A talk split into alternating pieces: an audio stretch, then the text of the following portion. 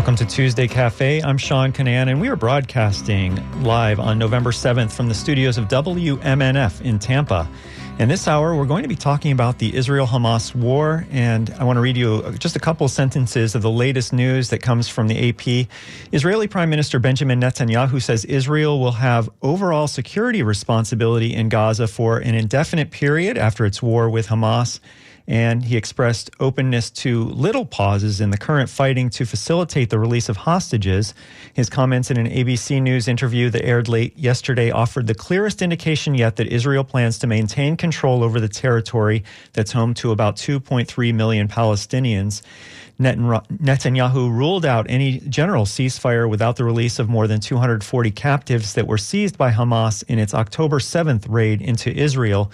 The health ministry in Gaza says the Palestinian death toll has now exceeded 10,000 people. More than 1,400 people in Israel have been killed.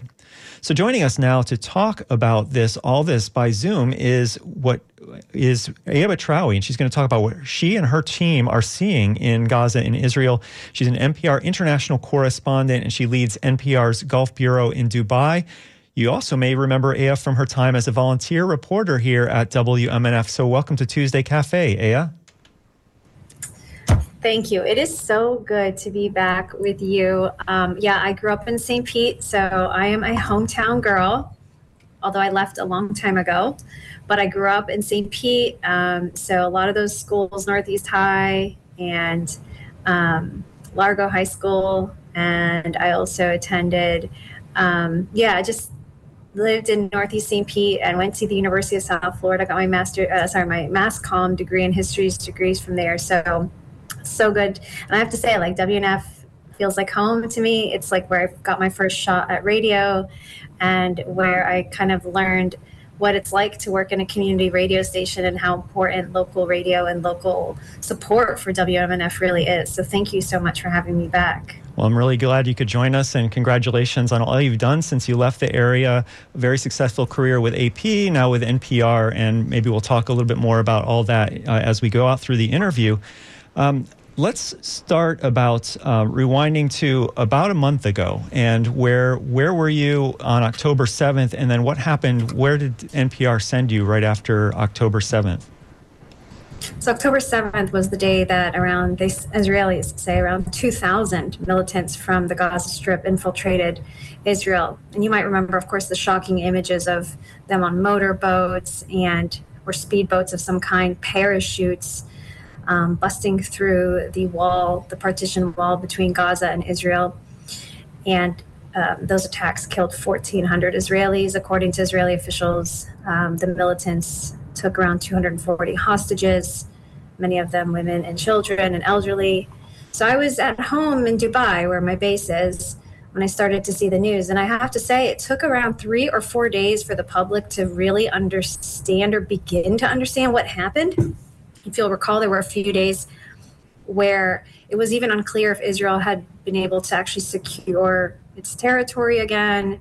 It had been days where, like, the main police station and the city of Sderot was still under um, control by some of these militants. So, of course, as someone who's covered the Middle East for a very long time, it was clear, though, from just the beginning that um, this was huge and this was unprecedented, and that the response would be pummeling. Um, and so immediately on October 8th, I was sent to Israel on like one of the first flights from Dubai. There are direct flights from the UAE to Israel. And um, the regional reaction was swift from the other Middle Eastern countries. Immediately, the reaction was, We've been warning something like this is going to happen. And there had been so many warnings in the lead up from Arab countries, including um, Israel's allies, in the region that were saying there has been so many escalations from uh, members of his right wing government um, in the West Bank and around the sensitive uh, holy site of Al Aqsa, which is the Temple Mount in Jerusalem to Jews. And so, as much as it was a stunning surprise to many, it also did seem to some to be something that almost was inevitable, given just how sensitive and how um, escalatory everything had been in the lead up. And where were you stationed in in in um, Israel? I spent the first few days in Tel Aviv uh, talking to people there, um, making phone calls to people in Gaza as well from there. Um, just getting a sense of the grief and the shock and the um, pain that everybody was feeling. Um, I also attended a press conference by um, the relatives of Israeli American hostages who were taken. Um, and I met a girl there named Ayana Nate. Her mother, Ariana Nate, was taken. Um, we have a clip from her if you want to play it. Believe us, we know people from Gaza. We used to know them before the fence went up, before we got out of there. We understand the complexity of situation where innocent people of both sides, of course, are living. But then again, in this one, in this war, something has changed. We do not look at them the same way. I'm sorry to say, I, it's much harder for me now to see the complexity.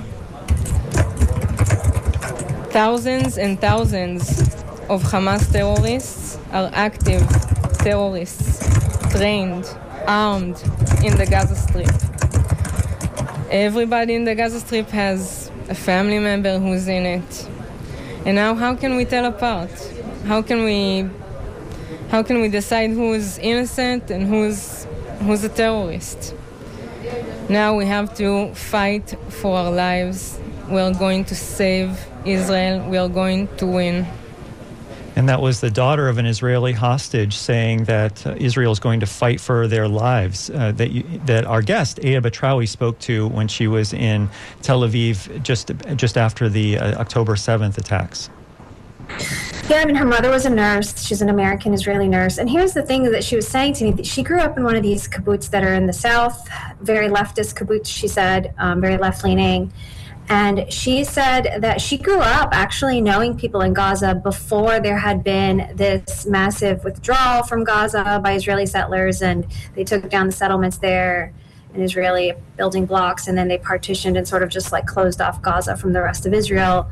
So this was a totally different era. Like people might not even remember that this was the case, that they actually used to live together in the same area, and um, maybe it wasn't, you know, like that neighborly, but they used to share the same coastline and the same beach and she's saying like and i think what was so interesting about her quote is kind of how she says like i just don't see them the same anymore and i don't think i can differentiate between civilians and hamas and i think that's a very interesting thing to say because what we're also seeing in gaza are staggering numbers that we have never seen before in, in, these conflicts. And I've talked to so many people who've worked for so long on Gaza doctors, aid workers, UN representatives who've been in and out of Gaza for years, and they've never seen what we're seeing. In just one month, there have been over 10,300 deaths, according to the Palestinian health officials there. There have been over 4,300 children killed. The latest figures today, and those numbers are rising every day. The latest figures are 26,000 wounded in the Gaza Strip and 1,300 children missing under the rubble still, a thousand unidentified bodies, mass graves. The situation is so bad that they haven't had time to identify the people they're burying. And it's so dire that I've been hearing from doctors and people in the northern part of Gaza that they aren't even able to reach the wounded. And so they're digging with their bare hands. You've probably seen these on social media, on videos on social media, people digging with their bare hands, unable to reach to these people. So there are people who are trapped under the rubble that are alive and they cannot be saved. Um, you know, bread lines have been bombed, hospitals have been bombed, um, schools, UN shelters have been bombed over 200,000 homes, according to the Palestinians, have been destroyed. Universities have been bombed. Um, you know, you have ambulances have been bombed. We just had a convoy of ambulances on Friday out front in, of the biggest hospital in Gaza, Al Shifa Hospital, bombed. The Palestinian Red Crescent says they were their ambulance was carrying a 35 year old woman who was critically injured to south to the Rafah crossing so she could get treatment in Egypt. And they said that their uh, ambulance was uh, attacked in a, by an Israeli missile. And that attack killed 15 people outside of the hospital and wounded 60 others. It was a horrific scene of just carnage. Israel says it was attacking an ambulance, and they claim that the ambulance was carrying a Hamas person.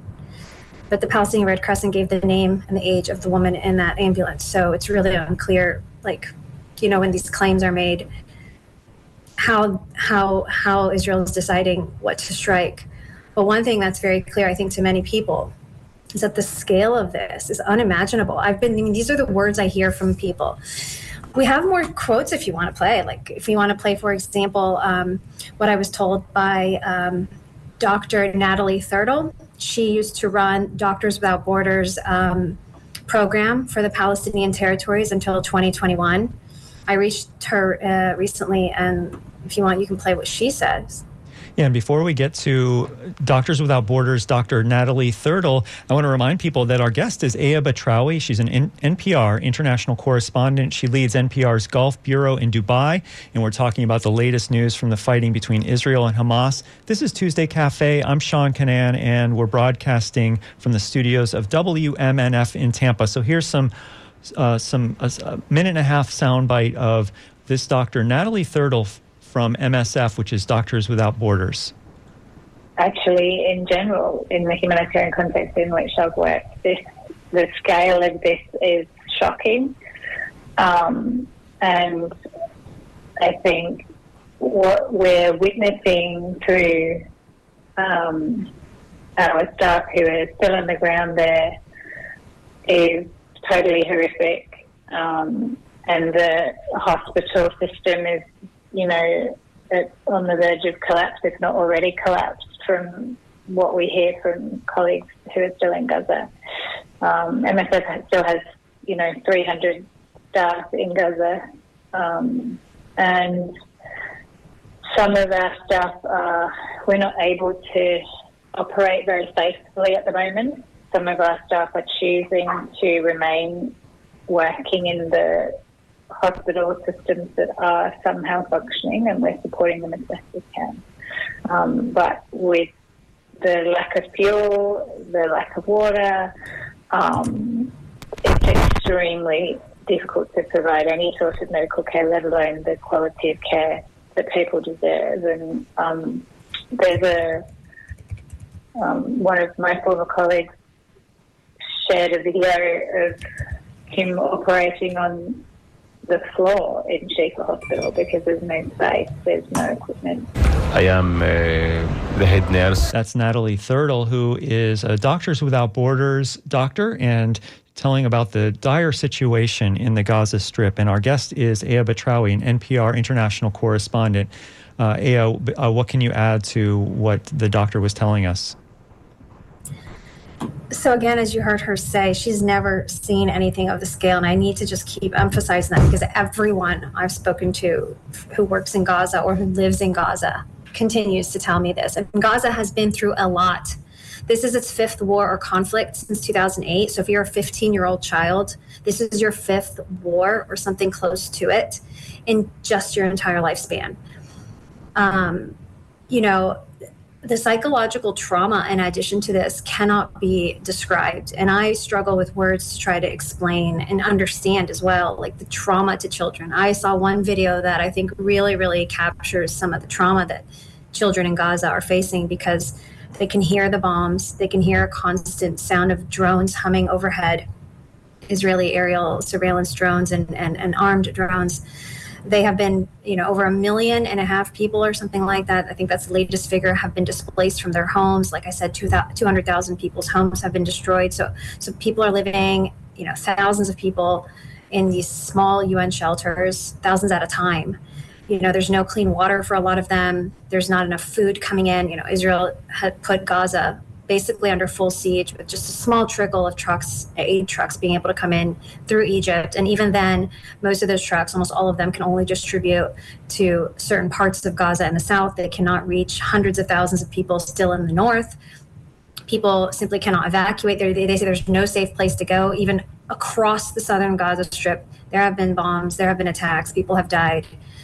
Um, and so, if you're a child, you've been disrupted your life, you're not in school anymore, you don't talk to your friends, you may very well have seen people die and be pulled out of the rubble. That's a very common thing for children to see in Gaza. It's a small territory of 2.3 million people, one of the most densely populated areas in the north, sorry, in the world.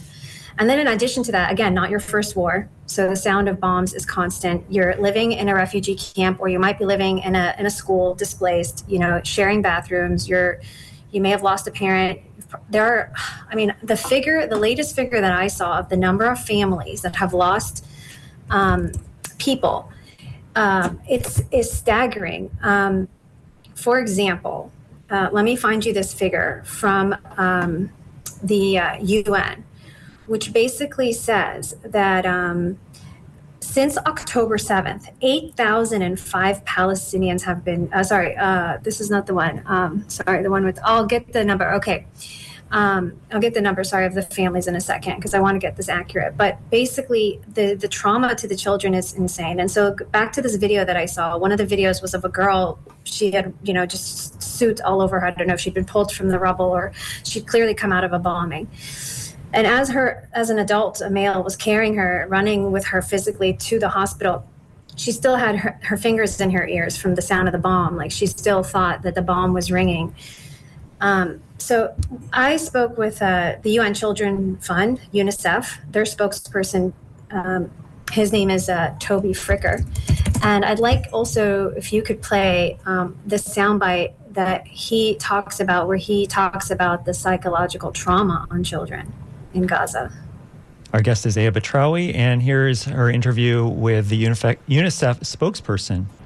And you know, I've heard of, of children, you know, a young girl who's who's resorted to to self harm, you know, like scratching at her thighs until they bleed, ripping her hair because of that everyday fear of, of what is happening. Um, and it's just so intense that it obviously has a massive immediate and will have a longer term impact on the mental well-being of, of every child. And that includes children you know across the gaza strip children you know in in israel as well who've been exposed to violence um, and the current situation that's Toby Fricker, the UNICEF spokesperson, talking about trauma to children in the war in Gaza, in the Gaza Strip. And you know, before we go too far, you mentioned just a moment ago that there's 2.3 million people living in the Gaza Strip, and it's one of the most densely populated places on Earth. To give a scale, uh, the the length of the Gaza Strip is about 25 miles long, and it's about four to seven miles wide. And just for comparison, Pinellas County is 38 miles long. So you could fit Gaza, the Gaza Strip easily within Pinellas County. And the population of Pinellas, which is the most densely populated county in Florida, is less than a million people. So there's 2.3 million people in the Gaza Strip, just to give people an idea of, of how densely populated it is. It's, there are big cities there. There are refugee camps that have turned into uh, permanent camps, essentially, because there's really no place for these people to go. There's, there's a small crossing in, into Egypt that's mostly closed. What else can you tell us just about the geography? and and uh, what else we might need to know about that area of the world? I mean, a lot of the people that live there are refugees. So these are people who had been displaced either f- forcibly or, um, you know, felt like they had to leave um, uh, when Israel uh, was created in 1948. So a lot of them are not native necessarily to this particular part of the world, um, and so they don't identify as necessarily coming from this part of the world, and they're cut off from the rest of the world. So it, the territory has been under a blockade by Israel. And Egypt has supported that blockade from its one crossing with Gaza because it does not want to essentially have to absorb 2.3 million refugees um, and I can explain that in a second as well, as there's been some pressure on Egypt to do that now. And, but this has mainly been an Israeli uh, blockade. And so, you know, these people say that they are on a calorie strict diet, like only a certain amount of uh, trucks can go in every day uh, before the war to provide food. Uh, there was already, uh, you know, um, like a lot of like uh, specialized healthcare is absolutely not available there. So so people would wait on these long, long kind of lists to get approval from Israel to maybe get some specialized cancer treatment or whatever they needed in Israel. And a lot of children would die waiting on those lists. That's been widely reported by the Associated Press and others over the years. Um, and so a siege on Gaza means if you if you get a scholarship to go to a really great university abroad, or you have a friend you know that you know abroad who's getting married, or you just want to go to the West Bank and see some relatives on the Palestinian West Bank side in those cities, or you've got relatives in Jordan as refugees, or whatever, you can't leave the Gaza Strip, um, and it's very uh, difficult as well uh, for them to imagine anything other than you know their life there, and so for children again like you've never seen the outside world. This is all you've known. Um, and I think over a million people in Gaza are children. That's the numbers I keep seeing as well. So half of this population is children, which is why out of 10,000 deaths, 4,300 of them, so over 40%, are children. Um, and according to the Ministry of Health in Gaza, listen to this number. As of October 27th, so that's several days ago, 192 Palestinian families had lost 10 or more of their relatives. 136 Palestinian families had lost has lost 6 to 9 family members. So these are staggering. So you're talking about entire families that have been wiped off the registry. They don't exist anymore. I've also heard of a lot of children showing up at hospitals, young children. Nobody knows who they are. No one knows who their relatives are they don't have adults with them because their families have been killed or under the rubble. And these children are traumatized and they they you know they're like three years old and two years old and babies. They don't even know their full names. They don't know you know their parents names. They don't know their addresses. They can't talk. And again because of the displacement of families it's very hard for families to check and ask hospitals. And hospitals are so overwhelmed. They're at beyond capacity. Hospitals are beyond their capacity I just got off the phone before I got on this interview with the chief surgeon for the International Committee of the Red Cross. He's one of a f- small, small group of people, about like eight of them, I think, who went in around two weeks ago. And he was telling me some of the cases he's seeing in South Gaza, which is supposed to be the safe zone, the area that people have been told to evacuate to. And he was just talking about the kinds of injuries he's seeing to children and to people. And he was talking about this one guy that he was just about to go operate on. He had to hang up with me because this guy's sitting on the operating table. He'd lost 11 members of his family. No one knows, you know, none of his family members are around. No, no one is alive. There was like one guy in America who might be related to him that was like calling on the phone to ask. He's got you know severe burns uh, on 40% of his body shrapnel throughout his body. I mean these are the these are the kinds of cases doctors are seeing every day. And i think you know if you're sitting in tampa you're sitting in st pete you're sort of like how does this impact me? What is what does this have to do with me? And i think like if you want sean we can take a step back also and sort of talk about the us position in all of this yeah, we'll certainly talk about that. I want to remind people that uh, we're talking with Aya Batrawy, an NPR international correspondent. She leads NPR's Gulf Bureau in Dubai, and we're talking about the latest news in the fighting between Israel and Hamas. You're listening to Tuesday Cafe. I'm Sean Kinane, and we're broadcasting from the studios of WMNF in Tampa.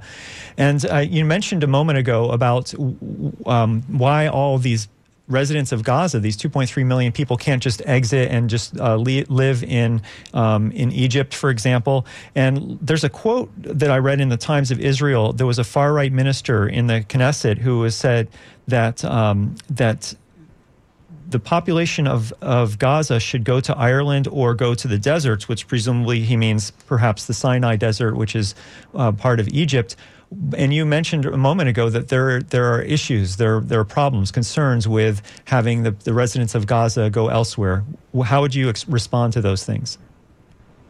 Yeah, there was also a cabinet minister um, on Sunday who said that Amichai Eliyahu is his name. Yeah, I may have misspoken when also, I said he was in the Knesset. I'm sorry. Okay.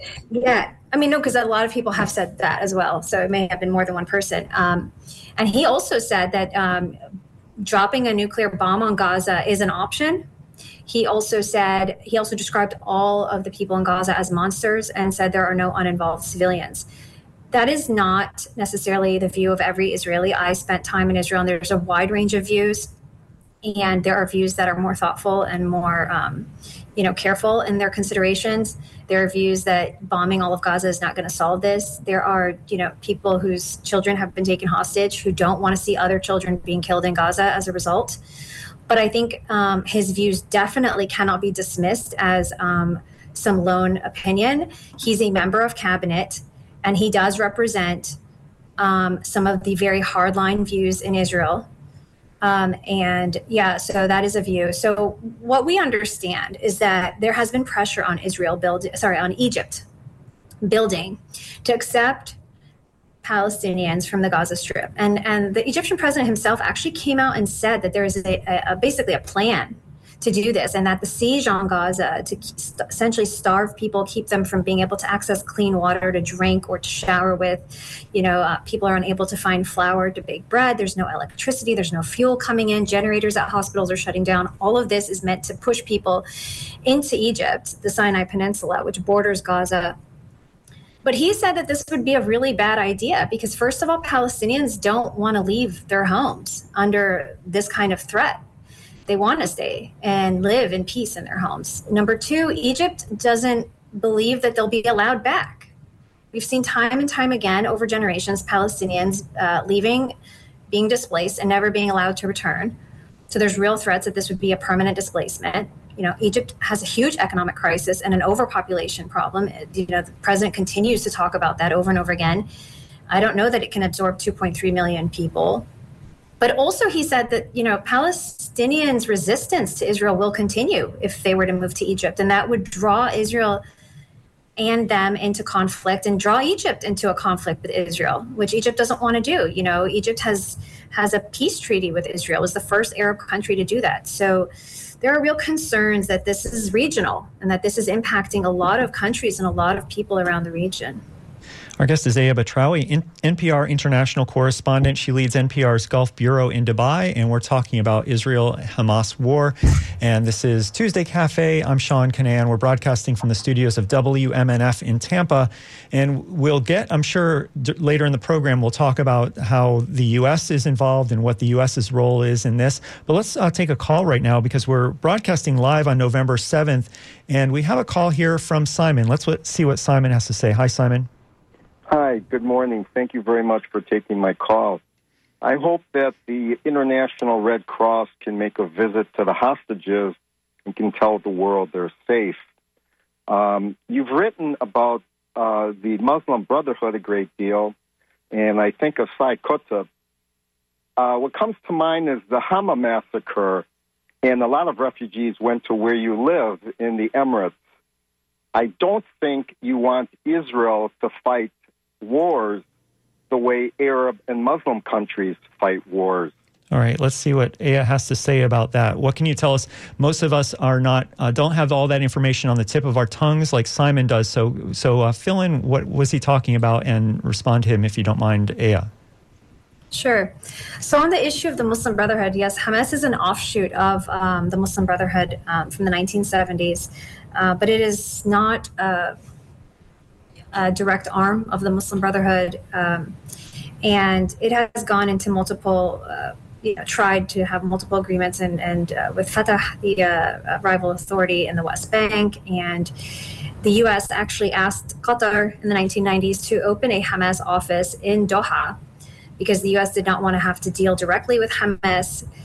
Uh, one thing I think that's worth noting is that for years and years and years, uh, Qatar was able to send over a billion dollars to the Gaza Strip to pay for the pub- part of the public salaries of teachers and doctors and others through an agreement with Israel. And that money went to Hamas, and Hamas was able to distribute that money. And how Hamas, which governs the Gaza Strip, was able to do that was because Israel agreed. So, people who support this policy in Israel say it was important because it helped keep Hamas kind of keeping the status quo in place, and it sort of um, allowed uh, the Gaza Strip not to completely collapse. But detractors and critics say that this was actually a, a, a bigger political move, and it was meant to undermine the Palestinian Authority and the West Bank. Because then you could say that you don't have a Palestinian partner to deal with And then you could avoid having to really negotiate a real peace process that leads to two states. And that is the words of Israelis. You know, I'm speaking about what I've heard from Israelis and what, you know, Israelis who are opposed to Benjamin Netanyahu's policies say. And there are real divisions in Israel. There were real divisions in Israel leading up to this conflict. You saw tens of thousands of people taking to the streets almost every day opposing Netanyahu's uh, judicial reforms. You're seeing now a coalition government, but it's unclear, you know, how much cooperation, how much agreement exists within that government within those officials. You know, uh, we've seen the U.S. Uh, come in now and urge for humanitarian pauses in the conflict. The U.S. is Israel's top supporter. It has sent bombs. It has sent military advisors to this conflict to help Israel. It has sent, um, you know, missile defense systems. It has uh, declared unequivocally Israel has a right to defend itself. We heard from a national security advisor, John Kirby, recently saying that there are no red lines for Israel. But we've also heard them recently start saying that there should be humanitarian pauses and Israel remaining defiant and saying that Hamas has to be crushed. So the goal of this operation is to essentially make sure that Hamas can never operate again in Gaza. But, you know, I don't think it's clear to me as a journalist and to many others exactly how that's going to be achieved with the current um, campaign. Um, and one thing I know is that talking to Palestinians in the Gaza Strip over the years, when I would ask them how they feel about surviving past conflicts, I would never hear revenge. I would never hear someone say, we want, you know, to take out revenge on Israel. They would always talk about we want to go back to school. I want to get my education. I want to, um, I want to, you know, um, get better so I can walk again. Like it was really simple asks from life. But I will say that this level of destruction, which again, everyone I've spoken to has said is bigger than they've ever seen. I don't know what kind of generation it's leaving behind, and I don't know what kind of trauma it's creating and whether you know, it could be leaving behind an even fiercer kind of rejection and resistance to to peace. Our guest is Aya Batrawy, an international correspondent for NPR, and she leads NPR's Gulf Bureau in Dubai. We're talking about the latest news in the Israel Hamas war. You're listening to Tuesday Cafe. I'm Sean Kinane, and we are broadcasting from the studios of WMNF in Tampa.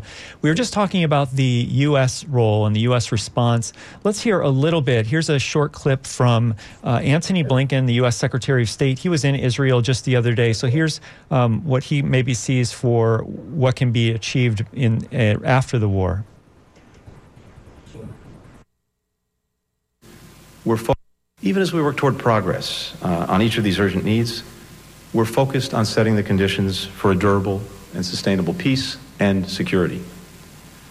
The United States continues to believe that the best viable path, indeed the only path, is through a two state solution. That's the only guarantor of a secure Jewish and democratic Israel, the only guarantor of Palestinians realizing their legitimate right to live in a state of their own, enjoying equal measures of security, freedom, opportunity, and dignity. The only way to end a cycle of violence once and for all. And it's precisely now, in the darkest moments, that we have to fight hardest to preserve a path of stability, of security, of opportunity, of integration, of prosperity, and of peace. Well, that's Antony Blinken, the Secretary of State from the U.S., speaking in Israel the other day about a durable peace that would happen after this conflict is over, about how there would be two states, a Jewish and democratic state and a Palestinian state. So, uh, Aya, your, your thoughts on hearing the Secretary of State speaking there?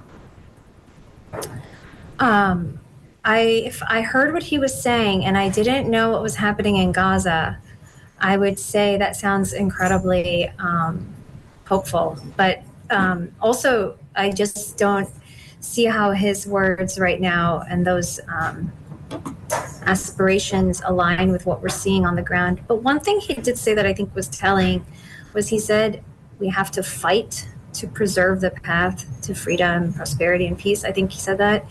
I've heard that a bit too in Israel that you have to fight for peace, and it's kind of an oxymoron if you think about it.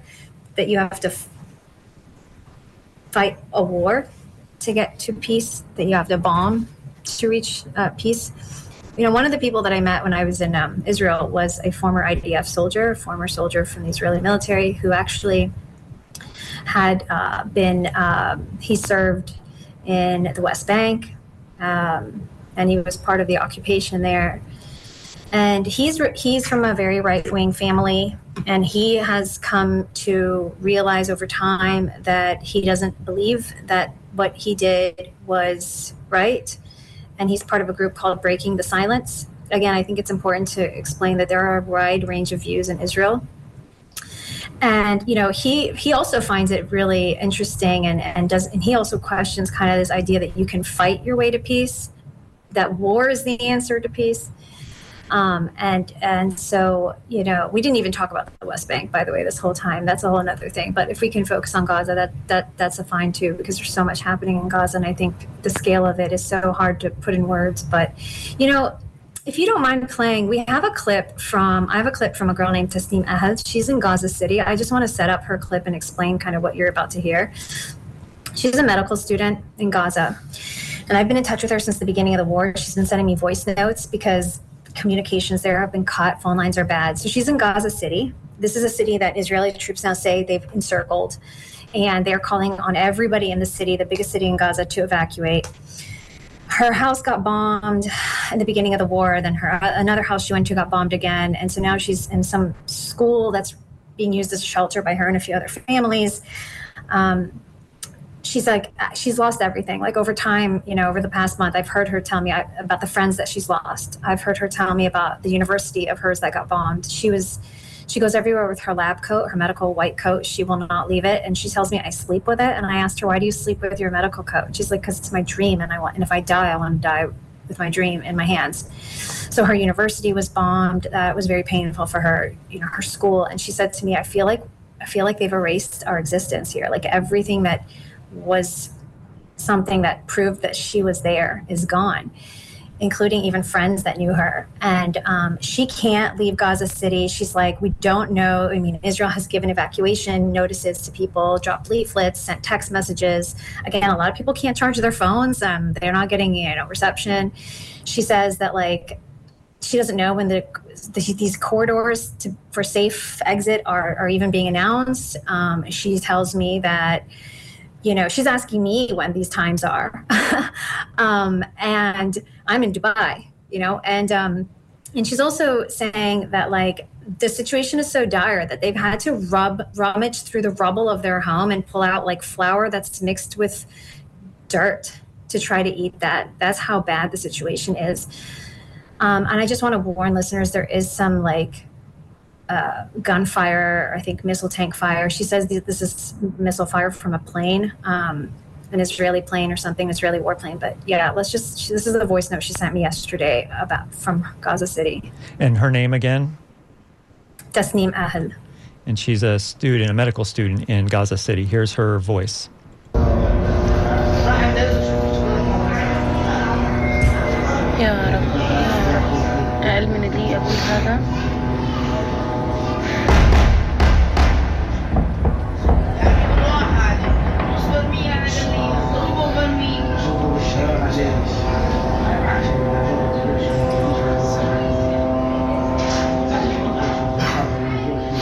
And throughout this clip, you can hear the bombs and the. Less than two minutes, all of these missiles were bombed closer to us, closer and closer. It comes, death is come closer and closer every single minute, every single second here in Gaza under attack. 7 and a half p.m. The network were cut off and the internet were cut off 5 November. I can't describe this. I don't want to talk anymore. Well, and you, I've heard of. That was a voice message that our guest was left by the student, this medical student in Gaza City, and you're listening to WMNF Tampa. So, Aya, tell us more about uh, that voice message that you got from Tasneem Ahel. you know, her voice notes have gotten more and more uh, desperate um, with time. Um, you know, she really wants her voice to be heard. So she's determined to send me voice messages when she can. She's determined to to let her voice be heard. Um, so talking to me is really important to her, you know, um, because she believes her life matters and she wants people to know what she's going through. And you know, she can't really upload videos to Instagram or communicate or even call me, but sometimes her voice notes go through and um, that's that's the kind of stuff she's sending me, and that's that's what she sent me yesterday. Um, and you know, for her, if she did leave Gaza City at this point, she first of all would her and her family would have to walk by foot for miles before they got anywhere safe. And even then, there's no guarantee of safety where they're going in the south. Um, they may have nowhere to go. Again, they're going to end up um, part of like a group of more than 700,000 people that are at UN run schools in the South. And just to say, the UN also says that there are about 117,000 people in the north of Gaza and northern parts of Gaza um, where Israel has ordered evacuations um, that are in UN run schools there that don't have any services to help because the UN can't reach them. And there are 13 hospitals in Gaza City and the northern part of the Gaza. They've all been asked to evacuate. And again, I mean, they cannot. They simply cannot. The doctors there are saying, first of all, we still continue to receive a stream of wounded people every day. Second of all, we have people on life support. We have people who are badly injured. We can't just transport these people. There's no way. I mean, their ambulances are being hit. There's not enough fuel. Um, these people, you know, moving them could kill them. There are tens of thousands of people sheltering these hospitals. Um, it's very, very complex very complex. Our guest is Aya Batrawy, an international correspondent for NPR, and she leads w, she leads NPR's Gulf Bureau in Dubai. And we're talking about the latest news in the fighting between Israel and Hamas. This is Tuesday Cafe. I'm Sean Kinane. We're broadcasting from the studios of WMNF Tampa. And I, I, we've been talking so much about all the horror, horrors that are going on in Israel and in Gaza Strip.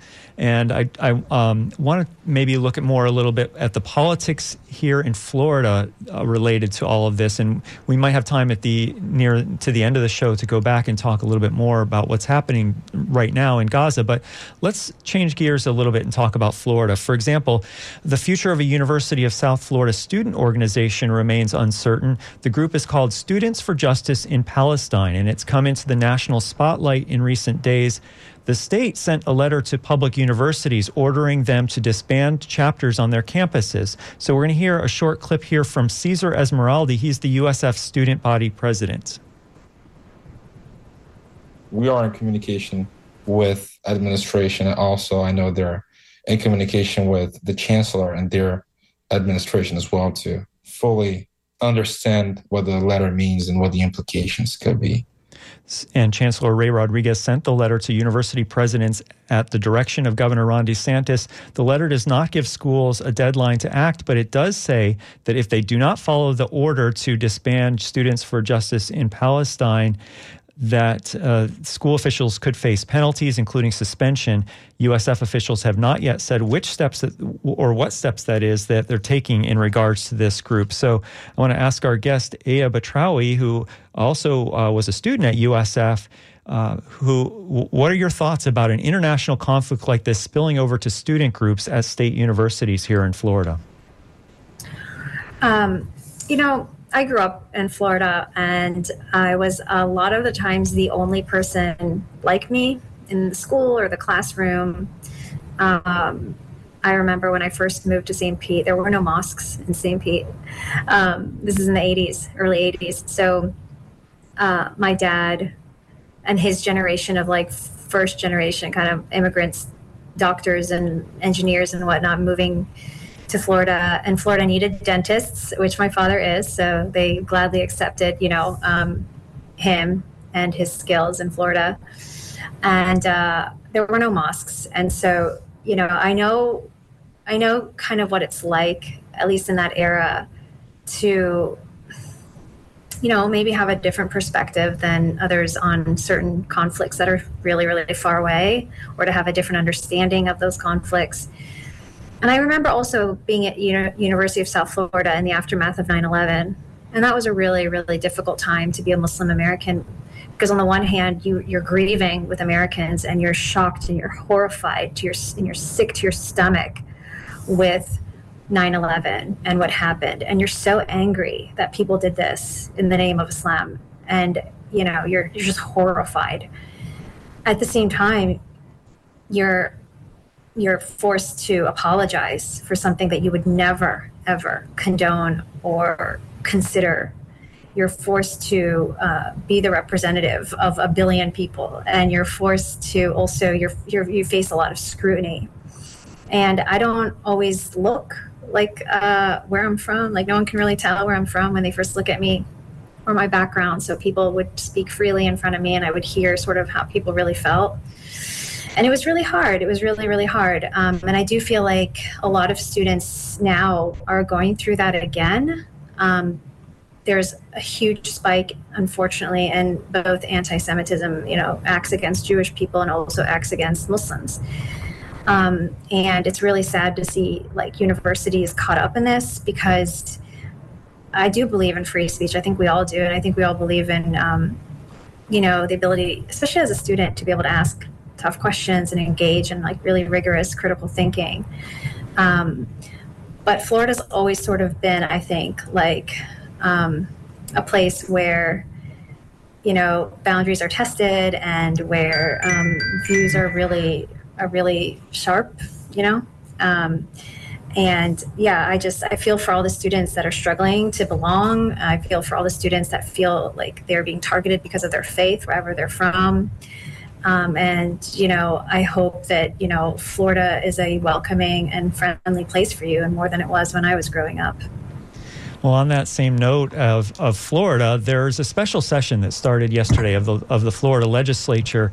And um, it was called really, um, you know, there's several things they're going to take up, but a, a lot of why it was called had to do with increasing state sanctions on Iran for Iran's uh, alleged support of Hamas and so forth. So let's hear this short story from a reporter up in Tallahassee about yesterday's first day of this Florida special session and how it has to do with this conflict that we're talking about this hour. um, Florida lawmakers kicked off this special session yesterday. Regan McCarthy reports they'll take up several measures that are aimed at signaling the state's support for Israel. In her opening remarks, State Senate President Kathleen Passidomo said Governor Ron DeSantis is committed to supporting Israel. And she said DeSantis wants to ensure Florida has tough sanctions against any regime that, quote, supports terrorism. His continuous leadership makes it clear that Florida will not tolerate anti Semitism or hatred of any kind. Florida lawmakers are slated to take up three bills relating to the Israel Hamas war. One would expand restrictions on state investment in businesses with ties to Iran. Lawmakers will also consider a bill to ramp up security at Jewish day schools and temples, and they're expected to pass a resolution in support of Israel. I'm Regan McCarthy. Well, thanks for that report out of Tallahassee from Regan McCarthy. And I want to ask my guest, Aya Batrawy, about that, about uh, how the Florida legislature is dealing with this faraway situation that really hits home, I think, um, you know, uh, emotionally for all of us. But it's, it seems like it might not be really a state issue to deal with some of these things. Uh, any thoughts about that, Aya? You know, the U.S. Um, is involved in the Middle East, deeply involved in the Middle East, and it's been like that for decades. And it's not um, a neutral bystander; it's deeply involved, and um, it has tried and failed over the years uh, to be um, an arbiter or a mediator between the Palestinians and the Israelis. And we're seeing now, uh, you know, exactly what that looks like. All those years of you know, saying one thing um, and, you know, uh, policies uh, showing another. And, you know, it does, it does have an impact on the U.S. and what happens in the U.S. You're, you saw, you know, you've seen acts, hate crimes spike in the U.S. again against Jewish communities and Muslim communities. Um, you're seeing it not just on college campuses, but even among like, you know, people. Like uh, there was a young Muslim boy who was stabbed to death in America, a six-year-old, I believe. I think everyone's heard the story, um, and you know they're looking into whether that was actually a hate crime, and they believe it was related to the Israeli uh, conflict in Gaza right now. So it, you know, this isn't I like the world just isn't isolated. Like we're all connected nowadays. Like you know, something that happened, like we saw that with COVID nineteen, just like how quickly the world is connected and impacted by something that happened in China, and like we all got impacted by it, and so this is a hard one to look at. This is a very difficult story to look at, but you know, um, I encourage people to keep doing their research, turning to mainstream news organizations and their community radio stations like this to keep listening, to keep hearing, to keep staying informed. Because the bare minimum, you should have the facts. At the bare minimum, you should have the facts, and and and we're lucky enough that we have access to so much information. Um, you know, our guest is Zeha Batrawy, NPR correspondent, international correspondent, and she leads NPR's Gulf Bureau in Dubai. We're talking about the latest news in the fighting between Israel and Hamas. This is Tuesday Cafe. I'm Sean Kinane. We're broadcasting live on November 7th from the studios of WMNF in Tampa. And uh, I'm, I am happy to read your your emails or your texts. And let me see what Twinkle has to say. She says, thank your guest. What an incredible show. It's heartbreaking, but so wonderful to have her perspective. So thank you for that note, Twinkle. We appreciate that you're listening in and that you appreciate our guests. Uh, let me ask you what we what we know about. You were mentioning the media coverage, and there's been a lot. To me, it seems like there's so much on the ground reporting. We have uh, we we're hearing from people whether it's because they're they're sending us information from Gaza from from you know their firsthand testimonials. It's not just reporters that we're hearing from, um, but we also are hearing from CNN's Fareed Zakaria, who says as a condition to enter Gaza under IDF air support, that's the Israeli military, outlets have to submit all materials and footage to the Israeli military for review prior to publication, and CNN agreed to those terms. So um, during your reporting, you weren't embedded with the IDF when in when they were in Gaza, but uh, what kind of um, censorship on any side have you had to to face in this conflict? You know, luckily, I work for a news organization that is really, really wonderful. And so I've had so much support to just keep telling the facts and telling the story. Um, we have an incredible producer in Gaza named Anas Baba who's on the ground risking his life every day to tell the story, to get us material, to get us sound, to tell us what's happening. We have, um, you know, support staff in Egypt and in, um, as far as, as London, even just keeping their eyes on this. Um, Palestinian um, support staff in the, Jerusalem, and so many people on the ground as well, like being flown into Tel Aviv and stuff. So, you know, I didn't face any censorship or anything like that.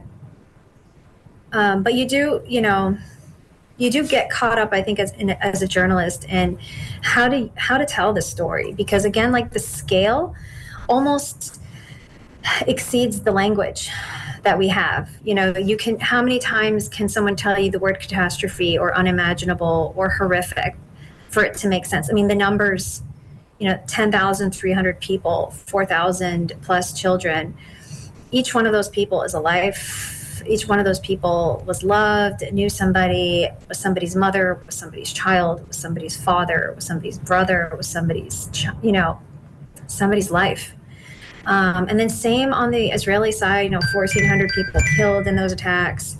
Um, and then you also have, you know, 240 people taken hostage. And, you know, I'm, I'm grateful for a lot of the coverage that's gone into covering the lives of those hostages. A colleague of mine did a story looking at some of them, and they're heartbreaking. Like one of them is a, is a kid with autism, you know, another person was, you know, um, a young girl. Uh, some of them, I think one is a Holocaust survivor, a grandmother. And so it's just a very, it's difficult, you know, it's a painful story for a lot of people, it's painful for us as journalists to have to look at this and cover it every day. I'm not going to sugarcoat that. It's a really, really difficult story. And I think words just don't, just we try to find the words every day. We try to tell the stories and, and raise the voices of people. But, you know, it's, it's, a, it's a really tricky one. On that note, I, I want to thank you very much for coming on WMNF today. Aya Batrawy, thanks for being generous and, and giving a, an hour of your time to let your your audience back home let let them know what's happening out there in the world. So thank you, Aya Batrawy, NPR correspondent.